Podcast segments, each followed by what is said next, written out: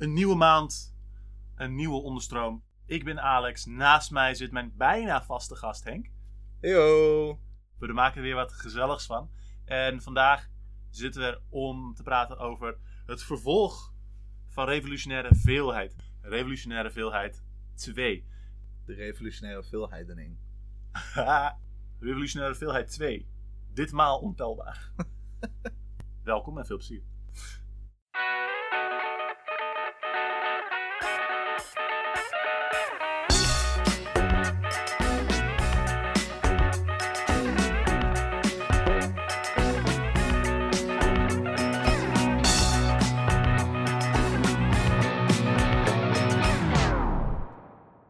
Hartstikke leuk. Leuk dat jullie er weer zijn. Uh, het is weer de eerste maandag van de maand en je luistert naar Onderstroom. Vandaag heb ik het met Henk over uh, uh, revolutionaire veelheid opnieuw. Een tijdje terug heb ik een audioartikel uitgebracht, revolutionaire veelheid, waar ik dat, dat, begrip uitleg en zeg van waarom is het belangrijk en waarom denk ik dat we op zo'n manier moeten kijken naar de radicale politieke beweging en hoe we daarmee aan de slag gaan. En ik had het er met Henk over. En ik dacht van, ah, het is eigenlijk wel leuk om daar uh, nog op terug te komen. Om bepaalde dingen nog wat zeg maar, verder uit te spitsen. Om het er samen over te hebben. En, en om ook een soort van praktische slag nog verder eraan te geven. Van hoe doe je dat als persoon? Hoe doe je dat als groep? Zeg maar, hoe doe je dat? Hoe doe je revolutionaire veelheid? Ben je revolutionaire veelheid? Hoe doe je politiek werk vanuit een begrip dat je naar een revolutionaire veelheid toebouwt. Of vanuit het idee dat dat je kracht is. In plaats van een, een, een beeld van een eenduidige, eenvormige politieke massa. Zoals je dat vaak soort van in linkse theorie leest. Dus dat. We gaan eerst even verder in op het begrip. En dan, hoe doe je dat als persoon en als groep? Um, en dan vanuit hoe doe je dat als groep, ga ik door op een, een begrip waar ik ooit een artikel over heb geschreven. Dat heet uh, Mycelium. En dat gaat heel erg over hoe je uh, creativiteit in de beweging en het, het ontstaan van nieuwe groepen uh, makkelijker, laagdrempeliger kunt maken. En hoe je het makkelijker kunt maken voor mensen om een soort van meer de diepe in te duiken. Um, en daarnaast we nog een soort, soort case study doen van een ander artikel, een artikel van Henk. dat heet Draaideur. En daarin gaat het eigenlijk over ja, de, de Vrije Bond en hoe de Vrije Bond in bepaalde opzichten een, een functie voor maar de anarchistische beweging vervult. Die heel erg uitgaat van de kracht van die veelheid. En hoe zij zeg maar, andere groepen ook proberen uh, te versterken. En daarmee ja, die kracht doen uitstralen. Dus uh, dat is een beetje het overzichtje. Dus dan gaan we ervoor. De refresh. Wat was revolutionaire veelheid ook alweer? Heel kort. Revolutionaire veelheid is dus het idee dat de, de kracht die we als politieke beweging hebben, dat, dat die groter wordt wanneer we onderkennen dat we met verschillende groepen zijn. Dat we een diverse uh, groep hebben, dat het, dat het bestaat uit samenstellingen van verschillende doelgroepen, verschillende doelen, verschillende thema's, verschillende manieren van politieke strijd, verschillende tactieken. En dat we dus ook zeg maar inzien dat, dat wat wij zelf doen, dat dat niet alles is. En dat nooit alles kan zijn. Dat het nooit een koepel is waar alles wel onder valt. En dat we dus ook kunnen kijken van hoe, hoe kunnen we elkaar versterken? Of hoe kunnen we, er, hoe kunnen we werken in de, weet, in de wetenschap dat andere mensen andere dingen aan het doen zijn. Zonder dat dat elkaar bijt, maar juist begrijpende dat dat elkaar kan versterken. En dat, dat, bij, komt deels voort uit tekst als Multitude van uh, Hart en Negri. Deels uit dingen die we in, in eigen soort van organiseren ervaringen hebben meegekregen. Ja, het haakt natuurlijk ook heel erg in op dingen als diversiteit van tactieken. Absoluut. Uh, en een veel minder bekende, maar ik vind eigenlijk misschien nog belangrijker, diversiteit van strategieën. En ook van, van communiceren en manieren van met elkaar omgaan. Een soort van de, de smaak van, van een gemeenschap of zo. Ja, ja. ja het, is, uh, het, het, is, het zegt in die in die diversiteit en het, en het uh, niet alleen het laten bestaan van verschillen en het, het omarmen van diversiteit, maar gewoon echt actief geen problemen hebben met verscheidenheid die zo groot is dat je zelfs tegenstellingen hebt. Zeg maar, dat je zelfs mensen die strategisch of tactisch echt een tegengestelde richting ingaan, maar niet elkaar direct de vingers insnijden. Laten bestaan en, en die verschillen uh, omarmt. Vooruit een idee dat we eigenlijk, we weten niet precies wat succesvol gaat zijn. Mhm. En verschillende mensen zullen niet alleen als een soort van rational choice actor uh, bedenken wat ze willen gaan doen. Maar dat wordt gewoon gevormd naar wat voor personen er achter een project zitten, uit wat voor context die komen, wat voor soort project die willen doen, uh, in, in welke context dat project ontstaat. Wat verschillende mensen een soort van vonk van inspiratie geeft. Precies. Dus dat zal altijd gewoon totaal random uiteenlopend zijn. En uh, niet, alleen maar soort van rationeel strategisch bepaald zijn. Uiteindelijk zijn al die verschillende projecten en alle verschillende strijden en, en collectieven zijn een soort van lopend experiment. Waarin we wel kritisch moeten zijn. We moeten ook uh, onszelf evalueren, elkaar evalueren. Kritiek over onszelf kunnen formuleren, kritiek over elkaar formuleren, daar in gesprek uh, over blijven met elkaar. Maar door juist die verschillen actief te ondersteunen en te accepteren als een, uh, een feit van het leven, kunnen we veel sterker worden. En uh, ja, dit is, een, dit is een ding dat je echt uh, hmm. overal tegenkomt. Het is een heel groot onderdeel van anarchistische theorie natuurlijk, bijvoorbeeld met dingen als diversiteit van tactieken. Maar je ziet het ook gewoon in algemene wetenschappelijke bestudering van dingen als guerrilla-strijd en, ja. en en uh, de civil rights uh, beweging. De vorige keer uh, noemde ik zo'n tekst over um, Movements for Revolutionary Change. gaat over de, de civil rights beweging. En daar, daar zitten allerlei groepen in. van een soort van verschillende liberale of heel erg soort van studentengerichte groepen. naar de Black Panthers. Maar dat, dat, dat, punt van die veelheid en die soms, zeg maar, soms, soms als tegenstellingen. En op, dat op verschillende momenten verschillende groepen het voortouw nemen. Dat, dat maakte juist die die bredere beweging extreem onvoorspelbaar en uh, moeilijk te, te controleren en, en daarin succesvoller. Dat is grappig, ik heb dit uit de originele tekst gehaald. Maar wij kennen iemand en die heeft uh, dit eigenlijk in, in, in politieke praktijk heel erg bij mij in laten zien. We, we noemden nu bijvoorbeeld een aantal academische teksten waar dit uit voortkomt. Maar er was, was, iemand waarmee ik al dan, dan vaker dan gesprekken had over nou, hoe gaat het dan in, in de beweging. En deze nieuwe groep die doet eigenlijk best wel hetzelfde als X-groep waar we mee bezig zijn. Um, is het niet stom? Moeten zij niet gewoon bij ons? Is dat niet handig? En die andere persoon die, die, liep al heel lang mee. En die dat heel erg nou, nou, misschien kunnen zij wel allemaal mensen aanspreken die wij niet kunnen aanspreken. Misschien komen zij op iets dat wij niet zouden bedenken. Vet goed, laat, ze, laat hun maar lekker op zichzelf ermee aan de slag. En dan praten we met ze en dan kunnen we dingen van elkaar leren. Vet mooi. En die groepen, die bleken dan ook zo vaak naar elkaar toe te groeien en vrienden te worden en dingen samen te kunnen doen. Terwijl mensen die uit een andere houding dan wel gaan zeggen van nou, ze moeten gewoon bij ons komen, dit is gewoon onzin. Die komen vaak helemaal niet tot die vriendschap en die komen vaak in een heel soort van frustrerende uh, situaties waar mensen niet eens elkaars evenementen delen en uh, gewoon iedereen op zichzelf denkt dat ze het hele ding moeten dragen. Uh, dat is iets gechargeerd, maar ja, je komt dat wel tegen. Ja, ik denk ook dat er best wel veel er zijn heel veel verschillende manieren waarop dit idee en het actief omarmen heel uh, belangrijk is en, en de beweging succes kan maken. Onder andere, waar je, waar je net ook op stipte, het, het hele idee dat je positief staat tegen mensen die hun eigen projecten runnen. Mensen die hun eigen kant op gaan. Zorgt er niet alleen voor dat als die verschillende projecten bestaan, dat die naast elkaar kunnen bestaan en dat daar minder of geen conflict, uh, of tenminste conflict rondom deze, de issue van het bestaan van twee verschillende groepen bestaat. Maar ook mocht er een intern conflict in een groep zijn, of mensen willen een andere kant op. Zeg maar, er, er, is, er is niets zo vernietigend als iedereen bij elkaar willen houden die niet bij elkaar willen zijn. Ja, ja, ja. Dat, dat is echt afschuwelijk voor iedereen die erin zit. Maar ook als het dan uiteindelijk wel uit elkaar gaat, vaak ook in de, op de lange baan, gaat dat heel lang een, een nasleep hebben. En in sommige socialistische uh, partijen zie je het ook wel terug door de geschiedenis heen dat mensen zo heel graag alles bijeen willen houden. En dan als er een splitsing komt, kunnen die twee ook totaal niet meer door een deur. Terwijl ze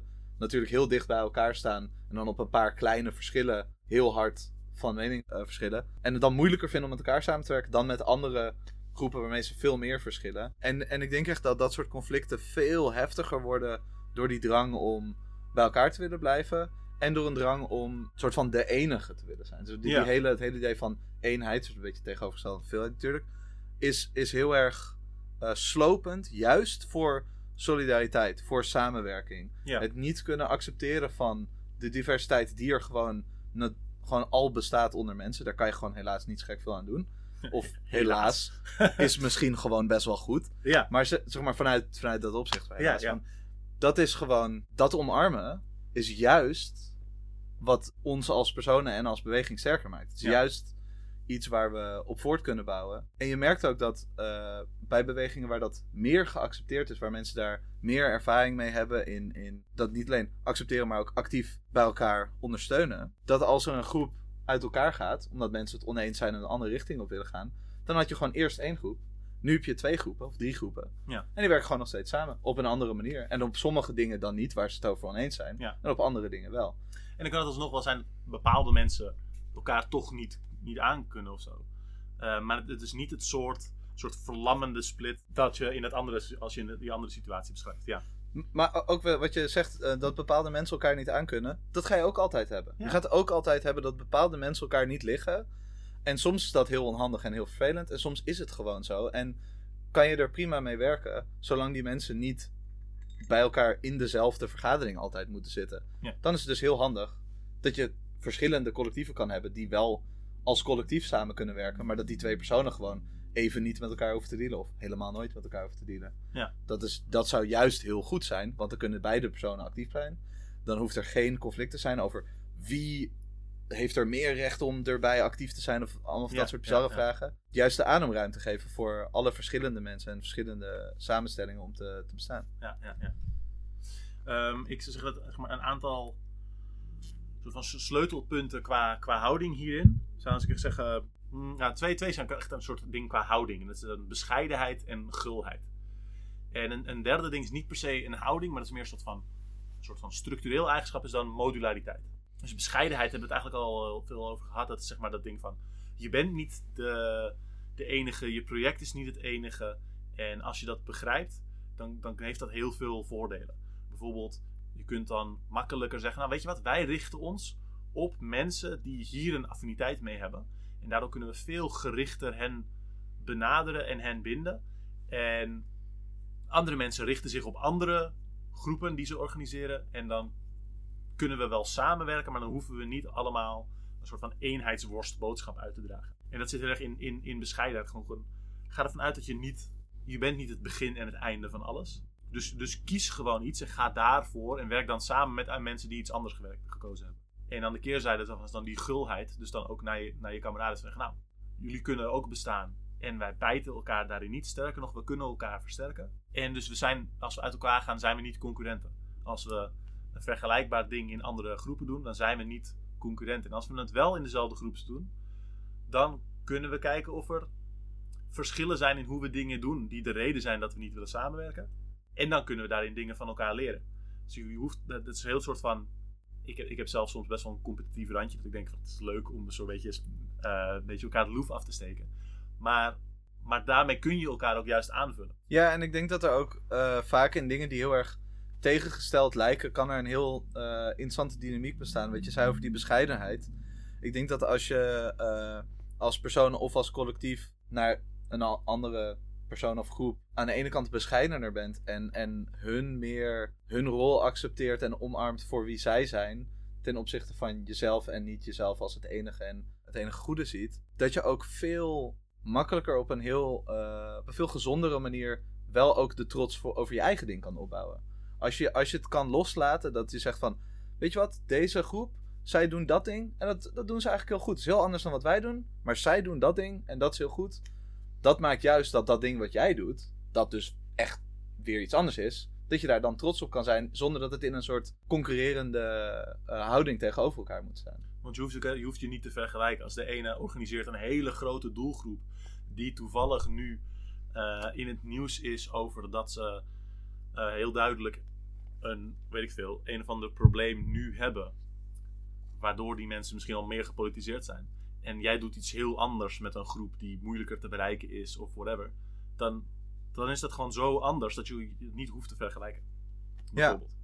En ik denk dat ehm, ja, wat je, wat je gewoon heel, heel vaak ziet, is dat de manier hoe erover nagedacht wordt, over überhaupt over politieke strijd en, en, en hoe we dat invullen, is heel erg gebaseerd op hoe, er, eh, hoe onze huidige samenleving ingedeeld is en hoe er nu politiek bedreven wordt.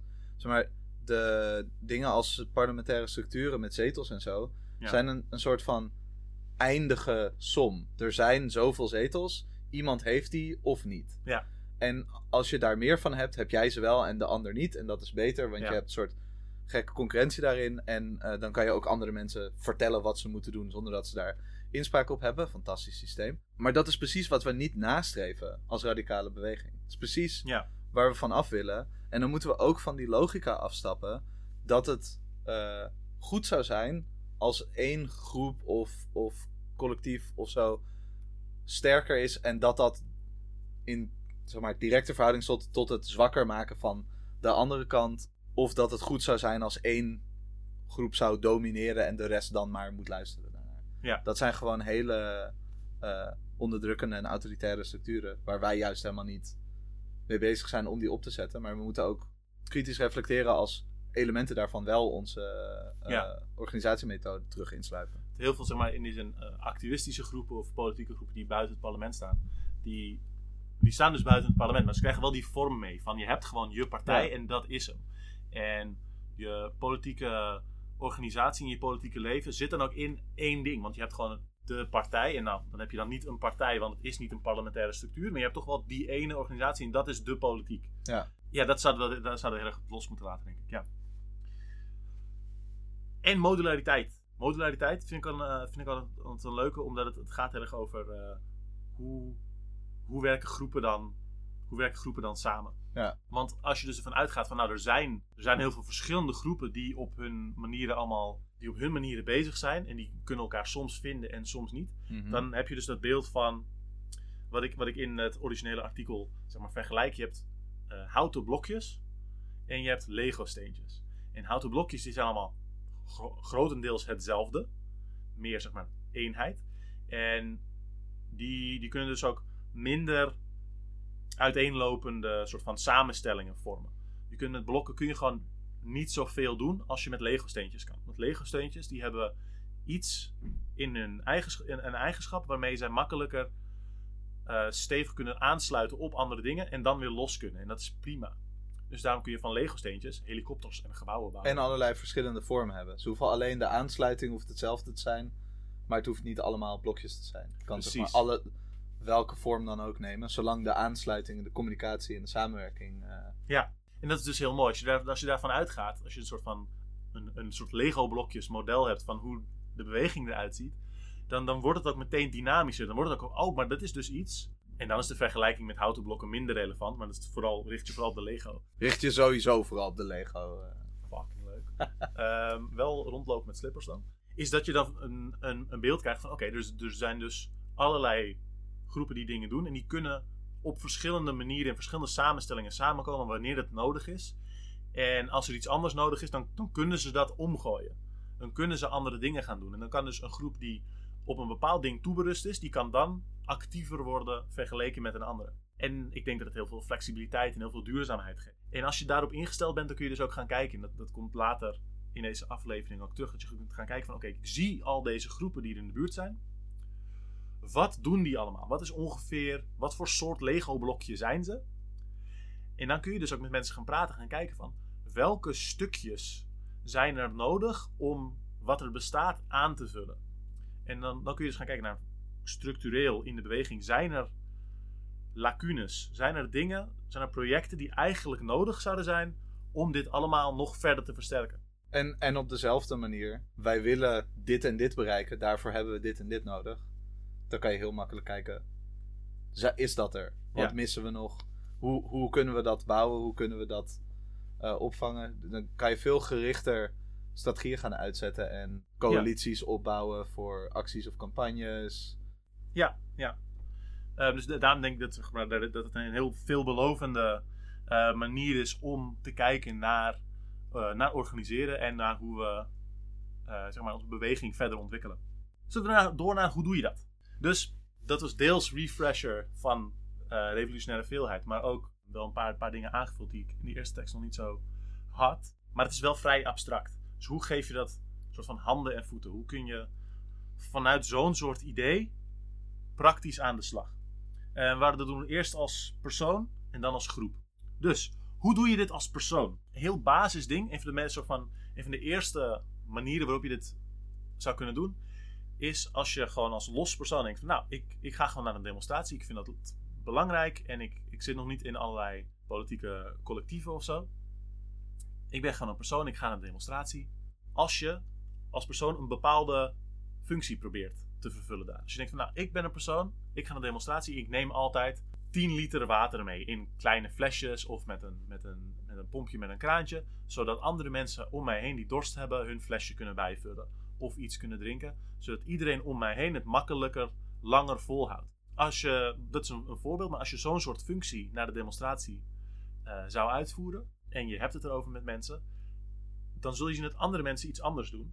En dat je dan in de demonstratie daarin alles eigenlijk versterkt en opwaardeert. Doordat iemand anders bijvoorbeeld een luidspreker meeneemt. Die koopt een luidspreker of die fix dat om die op demo's te hebben. En die kan dus regulier de persoon met een luidspreker op demo's zijn. En die dus gebruiken om de hele demonstratie te versterken. Dat is een soort, een soort begin van: oké, ik kies iets als een bepaalde rol die je kan hebben, waar andere mensen op aan kunnen sluiten. En als je dat doet, dan kun je er ook erin rollen om dat, om dat verder te ontwikkelen met mensen. Ja, en wat, wat ik ook denk dat ehm, dit is vrij, vrij praktisch.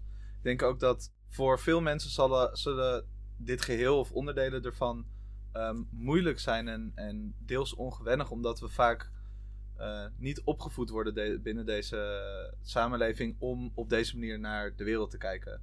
Uh, vaak worden we veel meer opgevoed met ideeën over jaloezie als andere mensen het goed doen en jij niet, of wat, zelfs als je het zelf ook goed doet. Uh, om, om veel meer soort van misgunnig vaak in, in dingen te staan. En ik denk dat wat, wat dat betreft heel goed is om daar meer over niet alleen te lezen, maar ook te bespreken met mensen om je heen, met kameraden, met vrienden, familie, om te kijken van waarin lukt dat wel en niet? Hoe kan ik dat beter maken? Ja, daar, je daarin te oefenen om daar een, uh, ja, aan de ene kant meer bescheiden, aan de andere kant gullere houding in op te nemen. En dat je het ook niet bij jezelf soort van hoeft af te dwingen van, oh, ik, ik moet dit belangrijk vinden, want er zit een politieke motivatie achter. Maar dat je er ook echt naar leert te leven. Dat je het soort van binnen jezelf om, omarmt. En er is een ontzettend goed boek geschreven dat hier volgens mij niet alleen om gaat, maar best wel veel over gaat. Dat Joyful Militancy heet en ongetwijfeld in de links terug te zien is. Waarin ze heel uitgebreid ingaan over soort van mis, gevoelen rondom misgunning naar andere soort van uh, rival, rivaliserende collectieven, zoals dat dan wordt uitgelegd. En waarin ze ook erop ingaan van hoe, hoe kan je daar meer op een gezondere manier mee omgaan en proberen dat, dat meer los te laten. Ja. Uh, supergoed boek, echt aanrader kan wel af en toe vrij wetenschappelijk en academisch zijn. Maar... Ja, precies. Uh, dus ik als, als persoon inderdaad zo die, die houding mee proberen te nemen. Het doet mij vaak wel een beetje denken aan een soort van, zeg maar, de, de lessen die, die ik zelf geleerd heb en gezien heb vanuit politieke theorie, maar ook gewoon praktische teksten rondom polyamorie. Wat die voor individuen onder elkaar zijn en relaties. Ja. Lijkt heel erg uh, te passen op zo'n idee als revolutionaire veelheid. Ja. Uh, en, en dingen rondom uh, mycelium en zo. Uh, mensen die, die daarmee bezig zijn met, met polyamorie, uh, die zijn ook heel veel bezig met dus inderdaad communiceren over wat wil je, hoe voel je je over deze dingen en dat soort dingen heel expliciet maken. en dat is dus voor, voor heel veel andere dingen te gebruiken. Ja, ik bedacht me net trouwens nog dat ik ken zelfs iemand die, die is lid bij meerdere verschillende politieke clubs die best wel een beetje verschillende uh, hoeken opgaan. Allemaal heel, heel, links en zo, maar een beetje uit verschillende hoeken van links. En die beschreef zijn eigen uh, politieke identiteit als politieke polyamorie. Wat ik ook best wel grappig vond. ja, ja, Heel letterlijk. De... Ja, ja, dat is grappig. Iets anders wat je dan ook, wat je, wat je zou kunnen doen als het terug, terug naar iets praktischer maken. Um, ik noemde het dus op de demo een bepaalde functie vervullen. Maar ook buiten demonstraties zijn natuurlijk heel veel dingen die uh, moeten gebeuren. Uh, ik denk dat veel mensen, wanneer ze zeg maar, enthousiaster over politiek worden, heel erg in een soort van de grote theorie gaan, gaan denken. Heel erg daarover gaan, gaan lezen en dat heel interessant vinden. Waardoor je een, een beweging hebt met vrij veel schrijvers voor hoeveel er gebeurt.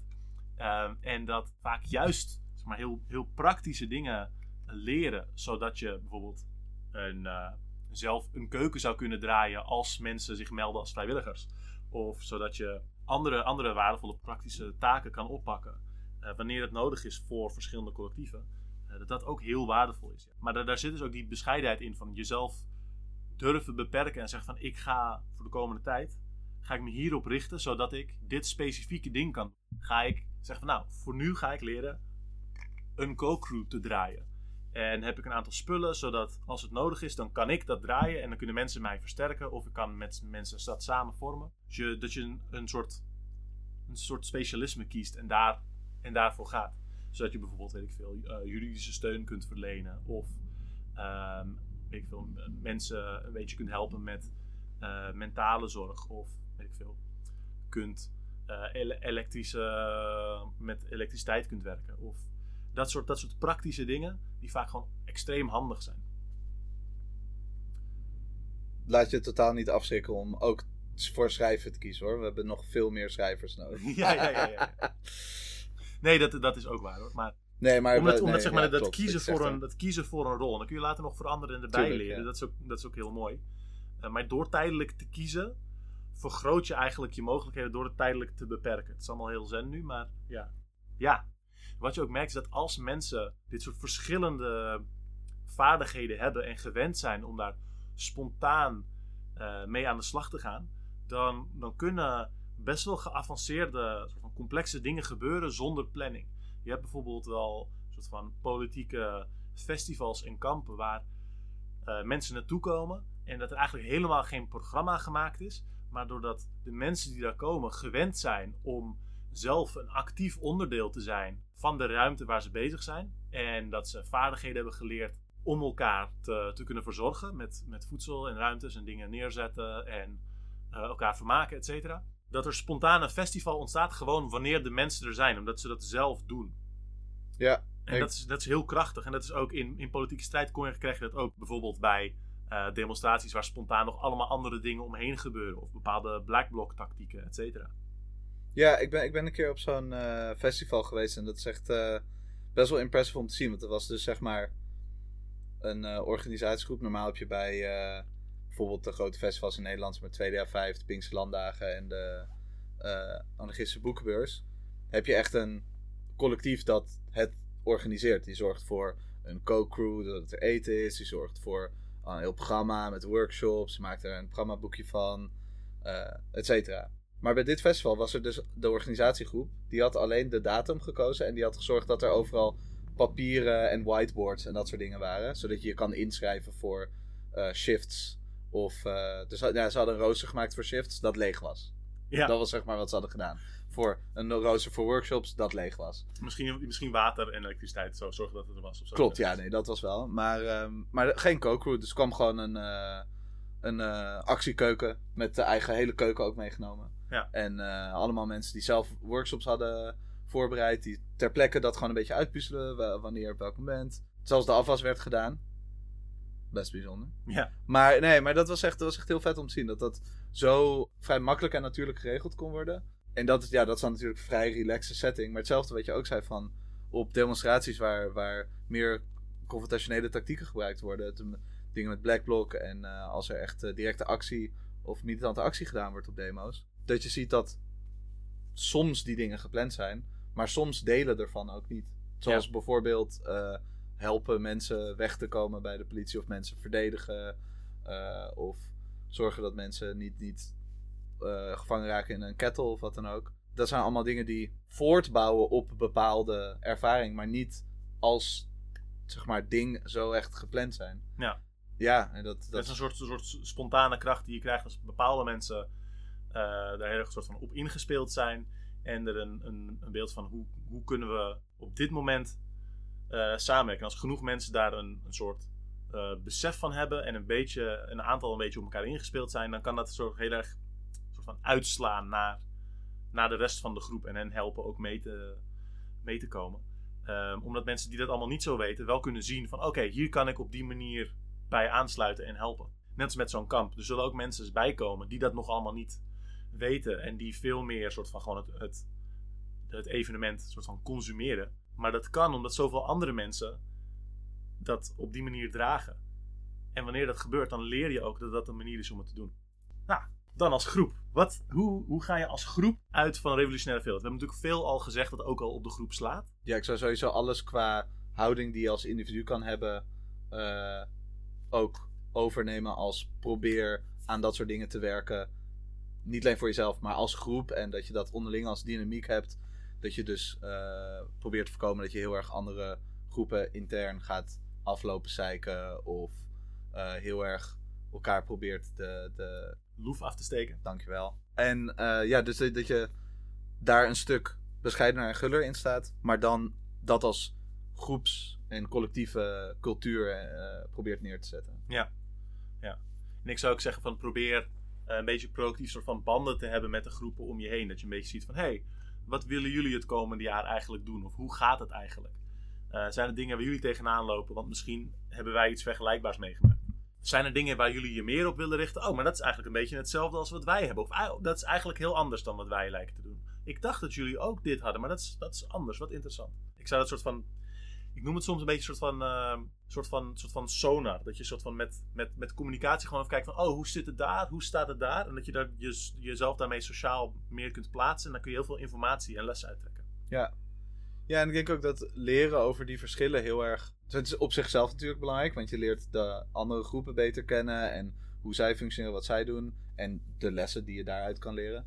Maar het, het leert je ook natuurlijk heel veel over jezelf. Omdat je het op jezelf reflecteren is vaak moeilijker dan op andere mensen. Maar als je het kan contrasten met mensen om je heen, helpt dat vaak om. Uh, door oh, zij doen, het al, zij doen het zo. Huh? Daar hebben we helemaal nooit over nagedacht dat dit ding anders kan. Ja, ja. En dat, dat is niet alleen een soort van kijken van, oh, misschien hebben zij iets waardevols.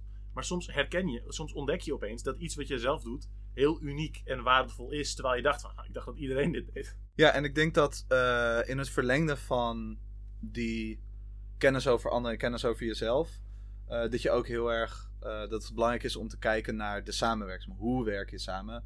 Natuurlijk is het leuk om te vragen hoe gaat het en af en toe naar iemands actie te gaan. Dat is heel tof, maar echt, zeg maar, echt samenwerken gaat vaak nog iets dieper.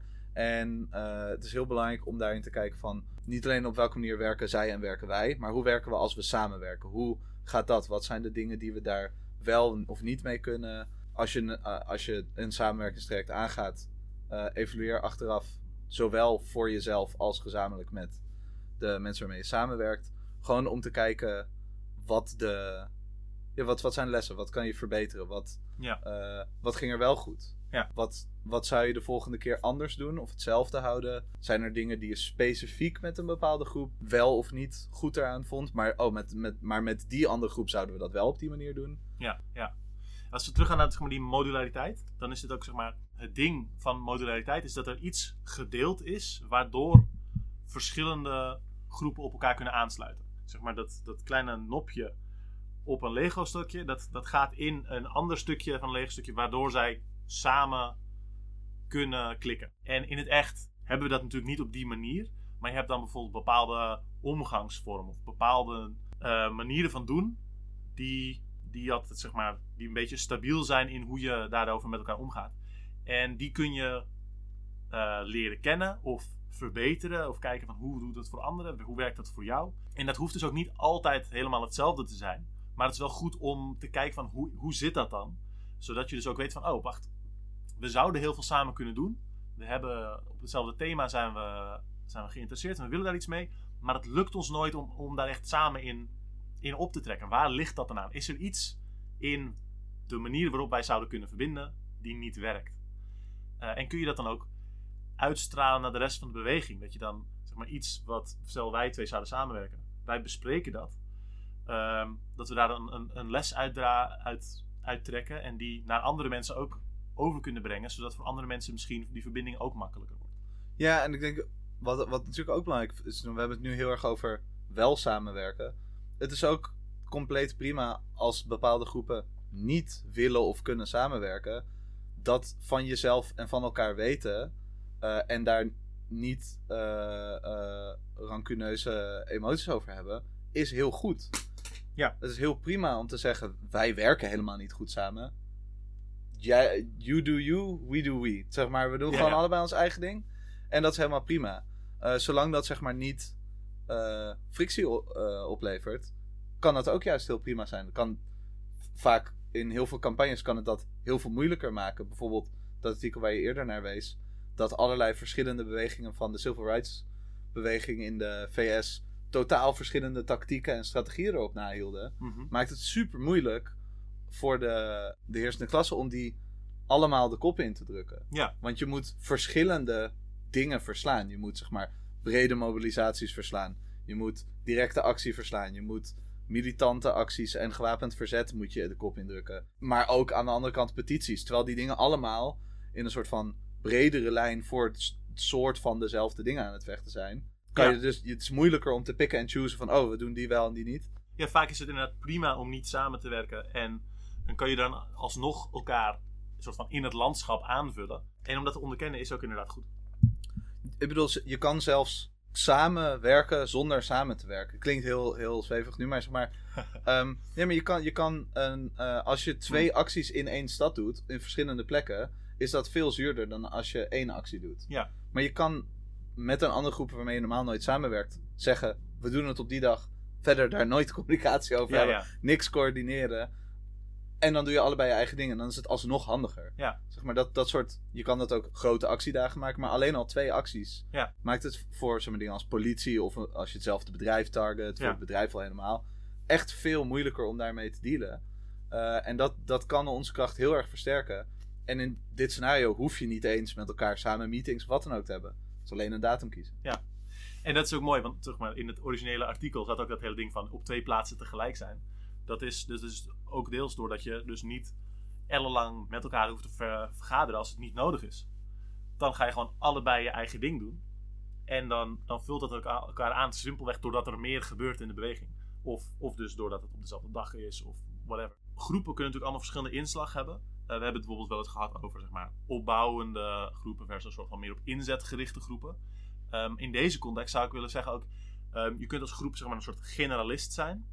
En een soort van veel, meer een soort van gespecialiseerde groep. Dus bijvoorbeeld een groep die eh, heel erg op een bepaald thema zit. Of die een bepaalde campagne aan het pushen is. Of een groep die op een bepaalde manier ondersteuning biedt aan acties. Of die eh, een eh, heel gericht een consequent mediaproject aanhoudt.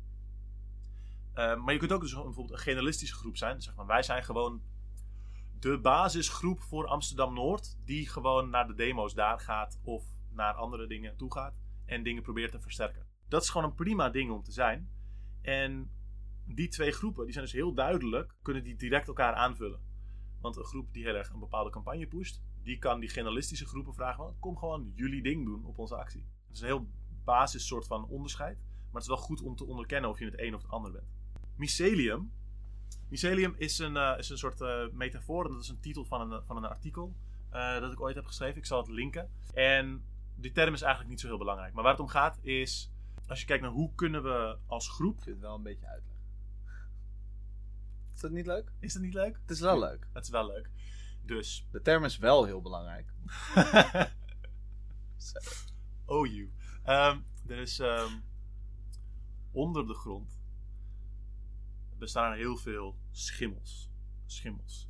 Schimmels die kennen we ook van paddenstoelen en zo. Maar grotendeels bestaan die ondergronds uit ja, mycelium. En mycelium is een soort, soort dradennetwerk waarmee die, die paddenstoelen ook allemaal soort van verbonden zijn. En vaak een soort mega-organismen vormen. En de, de paddenstoelen die we zien, dat zijn soort van tijdelijk, bijna een soort van de bloemen van het mycelium eh, die opkomen. Soms vind ik het waardevol om over de beweging na te denken als een mycelium. Als in het, het, is, het is iets dat van vaaglijk samenhangt en er zitten allemaal verbindingen tussen. Eh, maar is het nou echt één ding of niet? En allerlei projecten en dingen die in de beweging gebeuren, die zijn vaak veel tijdelijker dan de hele beweging zelf. Dus die zijn eigenlijk als die paddenstoelen die opspringen uit die voedingsbodem die het mycelium is. En die doen dan tijdelijk iets dat iets probeert te bereiken. En sommige paddenstoelen die groeien heel lang en die blijven heel lang bestaan. En dat is prima. En sommige zijn echt heel tijdelijk. Maar desondanks doen ze iets dat de rest aanvult. Want ze verspreiden de, de sporen waardoor het mycelium verder kan groeien en er eh, sterker van wordt. En, en dat sluit dus heel erg aan bij dat beeld van die revolutionaire veelheid. Het beeld van een, een, een politiek project kan, kan tijdelijk zijn, het kan ophouden, het kan uh, makkelijker of moeilijker ergens uit de grond springen. Maar het is deel van dit bredere netwerk dat op een soort van andere tijdspan zich ontwikkelt en groeit. En het kan ook, uh, dat mycelium kan, kan veranderen qua hoe sterk het is, hoe goede voedingsbodem het is. En dus die, die tekst waar ik het heb over, over mycelium, dat gaat eigenlijk over hoe creatief de beweging is. Hoe makkelijk, het, hoe, hoe makkelijk de beweging het maakt om enthousiaste, voor enthousiaste mensen om nieuwe projecten te beginnen. En hoe groot die vanaf het begin kunnen zijn. En hoezeer zeg maar, een sprong in het diepe het is. Of hoeveel je erin ondersteund wordt. Of uh, hoeveel, hoezeer we elkaar inspireren om aan zoiets te willen beginnen. Of zeg maar, de materiële ondersteuning bieden qua geld, ruimtes, wat dan ook. Om dit te maken. Dus dat, die tekst van Mycelium die gaat over hoezeer kan zeg maar, de, de bredere beweging het makkelijker en waarschijnlijker maken. Hoezeer kan de beweging het uitlokken dat mensen nieuwe projecten beginnen die ons versterken. Heb ik hem zo ongeveer, denk je? Ja. Het, ik, ik, had, ik had zelf de tekst geschreven, maar ik dacht misschien is het niet helemaal duidelijk. Voedingsbodem voor nieuwe paddenstoelen. Voedingsbodem, ja. En, maar het, het gaat dus ook inderdaad om de ding van, weet ik veel. Je groep, wat het ook is, is niet de beweging. Vloerwerk is niet de beweging. Uh, Forum voor Anarchisme is niet de beweging. Rood is niet de beweging. De Vrijbond is niet de beweging. Um, al die dingen, die zitten een beetje in zo'n, in zo'n vaarwater waar van alles gebeurt. En er zitten ook allemaal banden tussen mensen, tussen ook over die verschillende groepen heen. En dat is de beweging. En een groep, groepen die komen en gaan en die, die doen daar verschillende dingen voor. Ja, en ik denk dat zeg maar de, ook waar die, waar die tekst natuurlijk om gaat en waar, waar, uh, waar we het nu nog ook nog een beetje over willen hebben, is dat hoe kan je ervoor zorgen dat het mycelium zo opgezet is dat het nieuwe paddenstoelen beter ondersteunt? Ja. En hoe bouwen we onze nieuwe paddenstoelen zo op dat ze ook het mycelium weer ondersteunen? Ja. Je wil een soort van duurzame groei uh, ja, ja. ja. hebben. Ja, dus dan zeg maar, dus in, in een bepaalde opzicht is het hoe kun je dit doen als groep? Maar het is ook een beetje tussen de verschillende groepen. Hoe kun je kijken van hoe, hoe staat het landschap en wat is er eigenlijk nodig om het makkelijker te maken? Bijvoorbeeld, als je naar Nederland kijkt, denk je van nou, er is uh, er zijn allerlei groepen van een bepaald soort, maar eigenlijk missen we misschien, weet ik veel, groepen die verschillende, weet ik veel, hobbygroepen proberen te politiseren. Waar zijn al mijn uh, radicale Dungeons Dragons spelers? Dat soort groepen die echt een bepaalde doelgroep, een bepaalde demografie proberen te organiseren. Ik zou zeggen dat we dat missen. En er is vrij veel soort van fysieke infrastructuur om mensen op te vangen, maar maar we kunnen nog veel meer soort van vlees aan de botten hebben in, het, in de beweging. Dus, dus zou je zeggen van dat is iets dat het veel makkelijker maakt om al die dingen die we in de beweging al hebben, verder te versterken. Doet me ook heel erg denken aan, nu je dit zegt, dat in de anarchistische beweging in Griekenland, volgens mij begin jaren nul, er echt een discussie was van willen we als anarchistische beweging een subcultuur zijn? Dus zeg maar, willen wij één eigen subcultuur vormen? Of vinden we eigenlijk dat anarchisme als politiek gedachtegoed in alle verschillende subculturen vertegenwoordigd uh, moet zijn? En dat, dat laatste is uiteindelijk het ding waar de meeste mensen het enthousiast van werden. En is ook een weg die toen veel groter is geworden en uh, zich in allerlei totaal verschillende niches is gaan uh, wortelen. Maar dan zie je ook dat er allemaal totaal verschillende dingen uit voortkomen. Mm -hmm. Maar uit verschillende hoeken zijn mensen met verschillende skillsets, met verschillende interesses, uh, met hele onverwachte combinaties van interesses en skillsets, waardoor er hele leuke uh, nieuwe projecten en, en, actiegroepen uit voortkomen. En uh, dat is precies de soort dynamiek ja. die je wil ondersteunen. Ja, dus we kijken van wat, wat, wat zouden we kunnen neerzetten om te zorgen dat, het, dat, er, dat er meer soort van ja, generatieve kracht in de beweging is. Dat het meer nieuwe dingen voortbrengt. Bijvoorbeeld in Nederland zijn mensen, veel mensen in de beweging zijn, zijn wat rijker. Vergeleken met zeg maar, de algemene populatie van Nederland. Um, en Nederland is in een aantal opzichten best wel een rijk land. Maar soms is het voor nieuwe groepen niet heel makkelijk om uh, aan het geld te komen dat ze nodig hebben. Dus bepaalde stukken, zeg maar, financiële infrastructuur, zouden nog welkom zijn om het makkelijker te maken voor mensen om uh, nieuwe langdurige projecten op te zetten. Ook bijvoorbeeld omdat de, de traditionele fondsen heel erg gericht zijn op losstaande acties en geen structurele kosten willen dragen.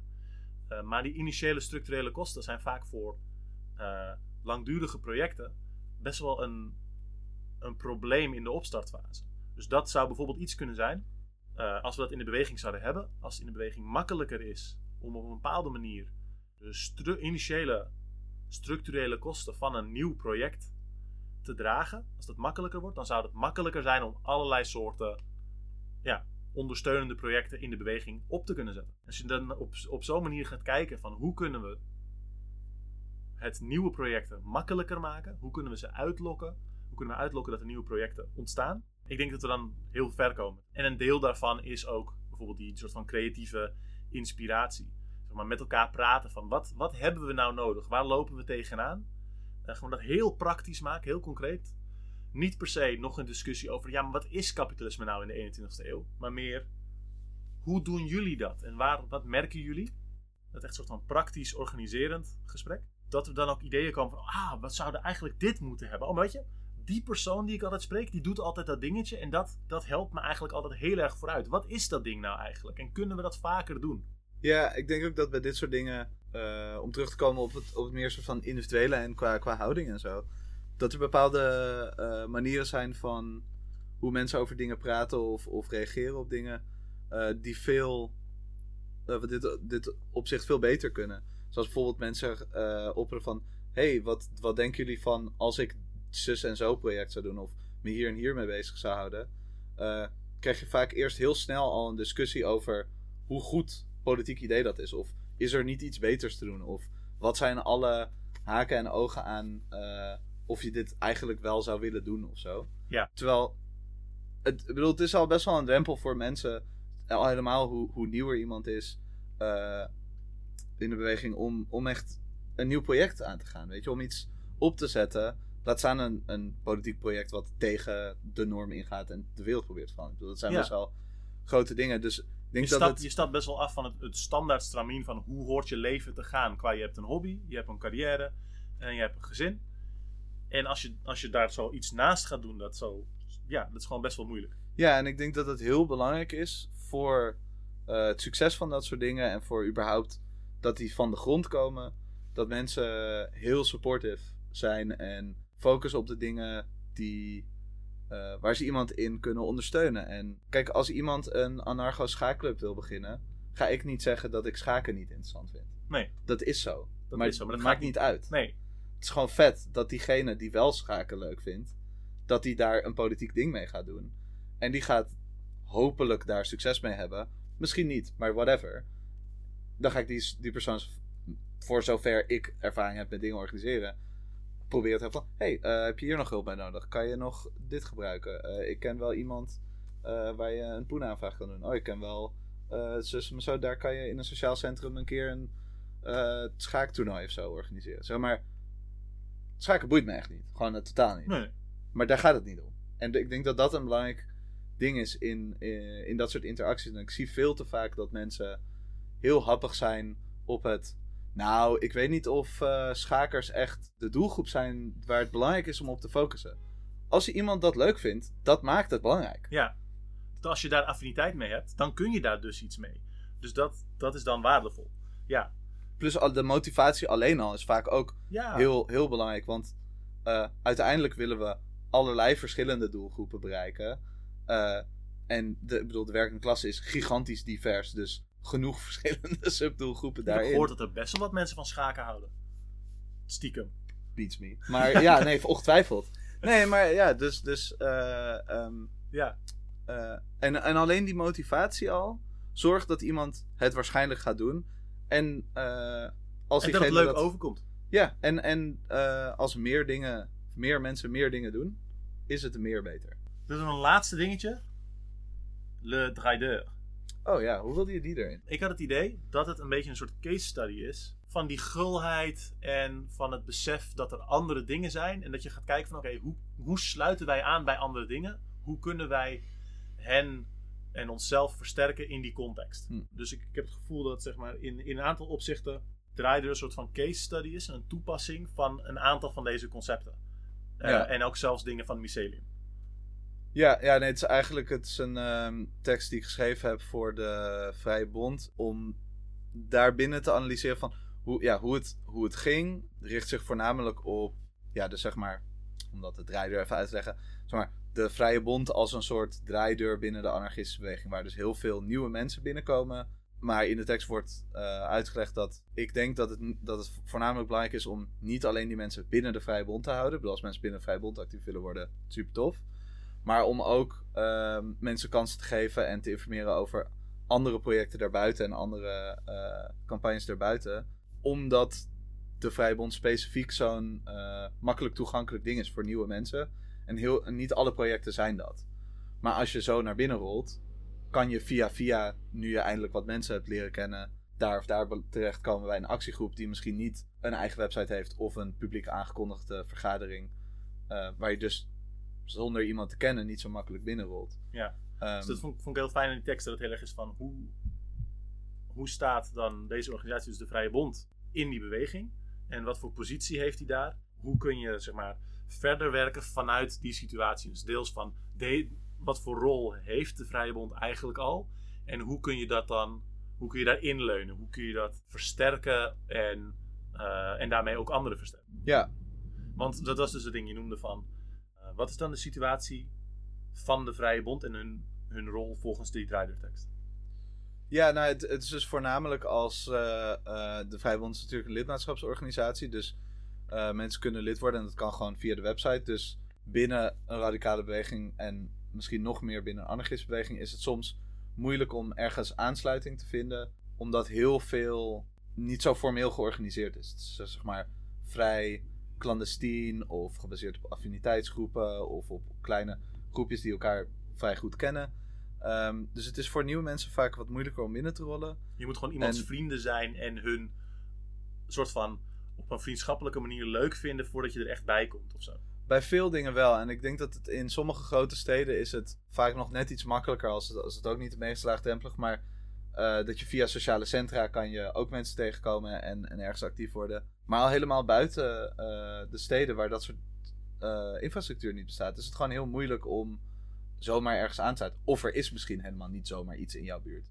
Dus wat je bij de Vrije Bond ziet, is dat er gewoon best wel veel mensen lid van worden die uh, niet op andere manieren connecties hebben, maar wel actief willen worden. Die willen heel graag zich inzetten voor allerlei verschillende dingen, maar die weten gewoon niet precies waar, hoe, met wie, uh, op welke manier. misschien hebben ze nog niet zoveel ervaring, misschien hebben ze geen idee over hoeveel middelen en geld en zo er eigenlijk wel beschikbaar is binnen de beweging. En het idee van de draaideur is om structuren op te zetten binnen de Vrije Bond. Om die mensen een soort van wegwijs te maken binnen de beweging. Uh, binnen de Vrije Bond zelf, maar ook de beweging daarbuiten. Om hun te vertellen van, oh ja, hier en hier kan je vragen om ondersteuning bij hulp. Dit is de arrestantengroep, daar kan je hulp vragen als je uh, dat nodig hebt. Um, dit zijn uh, actiekeukens, die kunnen koken bij een event of bij een actie of bij een demo. En deze mensen zijn, kan je contacten voor hulp bij dit en dat. En om op die manier dus zeg maar niet proberen alleen de vrije bond op te bouwen, maar juist die mensen ook de bredere bewegingen in te gooien. Denk ik dat dat is niet alleen een soort een gulheidsding van oh ik, ik gun dat dingen buiten de Vrijbond zo. Ik denk dat de Vrijbond daar zelf ook veel sterker van wordt. Mm -hmm. Omdat die bouwt ook verder op al die andere structuren. Ja. Zeg maar, die actiekeukens zijn allemaal niet onderdeel van de Vrijbond. Maar als de Vrijbond iets doet en die heeft een actiekeuken nodig, kunnen ze daar ook op, op rekenen. En dat is zeg maar die soort van kruisbestuiving en ja, een soort wederzijdse hulp of hoe je het wil noemen, zeg maar, die juist gevoed wordt als je daar heel, als je dat omarmt en uh, nastreeft. En... Ja, ja. Dan kun je dus juist zeg maar gewoon, we zijn al soort van, uh, als vrije bond, als je daar zo naar kijkt, van we zijn al dus de, het grotere, meer, meer zichtbare groep. En mensen kunnen zomaar bij ons terecht. Maar dan, dan kun je dus in die zin proberen je je bekendheid te gebruiken om dus ook andere groepen die dat niet zo hebben en dat niet zo kunnen maken, daarin te laten delen. Bijvoorbeeld een actiekeuken, die gaat vaak niet een heel groot uh, social media profiel hebben. Ja. En dat, dat hoeft ook helemaal niet. Maar het is dus wel fijn als er iets is dat hen, uh, alsof meerdere groepen zelfs, die hen daarin versterken. Ja. Die dus dan hen de toegang geven aan, aan mensen die duidelijk gemotiveerd zijn. Die een paar mensen hebben leren kennen al. En dat ze dan door kunnen. Ja. Dus inderdaad die aanvulling, ja. Ja, fijn. Ja, ik denk dat dat een aantal soort van voorbeelden zijn van hoe je hoe op die manier kan nadenken vanuit dat idee van die, van die veelheid. En denk van oké, er zijn allemaal partijen die zijn allemaal een, een actieve actor die gewoon zelf dingen wil. Maar dan wel dat toch te zien als iets dat bepaalde samenhang en structuur heeft. En, en dan vanuit daar, daar dus kijken van hoe kun je dingen neerzetten die de verschillende aanwezigen daarin kunnen versterken. Daar wou ik het graag nog hierover hebben inderdaad. Omdat ik vond het als een soort, soort case study in die zin van dingen die we wel besproken hebben. Nou, hartstikke bedankt. Dit was heel fijn. Ik vond het, uh, ik vond het heel leuk. Ik heb die tekst losgeschreven, maar we hebben natuurlijk heel vaak over deze dingen gesproken. Dus dan vind ik het altijd leuk om dan nog zeg maar, terug te spiegelen. Ik was er helemaal op voorbereid dat je stiekem vond dat een van de rare draak uit mijn pen was gekropen. Maar uh, nee, hartstikke leuk. Dat was Revolutionaire Veelheid 2. Henk, ik vond het hartstikke leuk om dat even met jou nog na te bespreken. Altijd leuk om te zijn. Tot de volgende maand allemaal. Laat me horen als jullie nog tips hebben of opmerkingen of onderwerpen die jullie graag behandeld zouden willen zien. Uh, ik kan niks beloven, maar ik zal kijken wat er is en uh, me laten inspireren. Dat was hem weer van mij. Heel veel plezier met wat je ook gaat doen.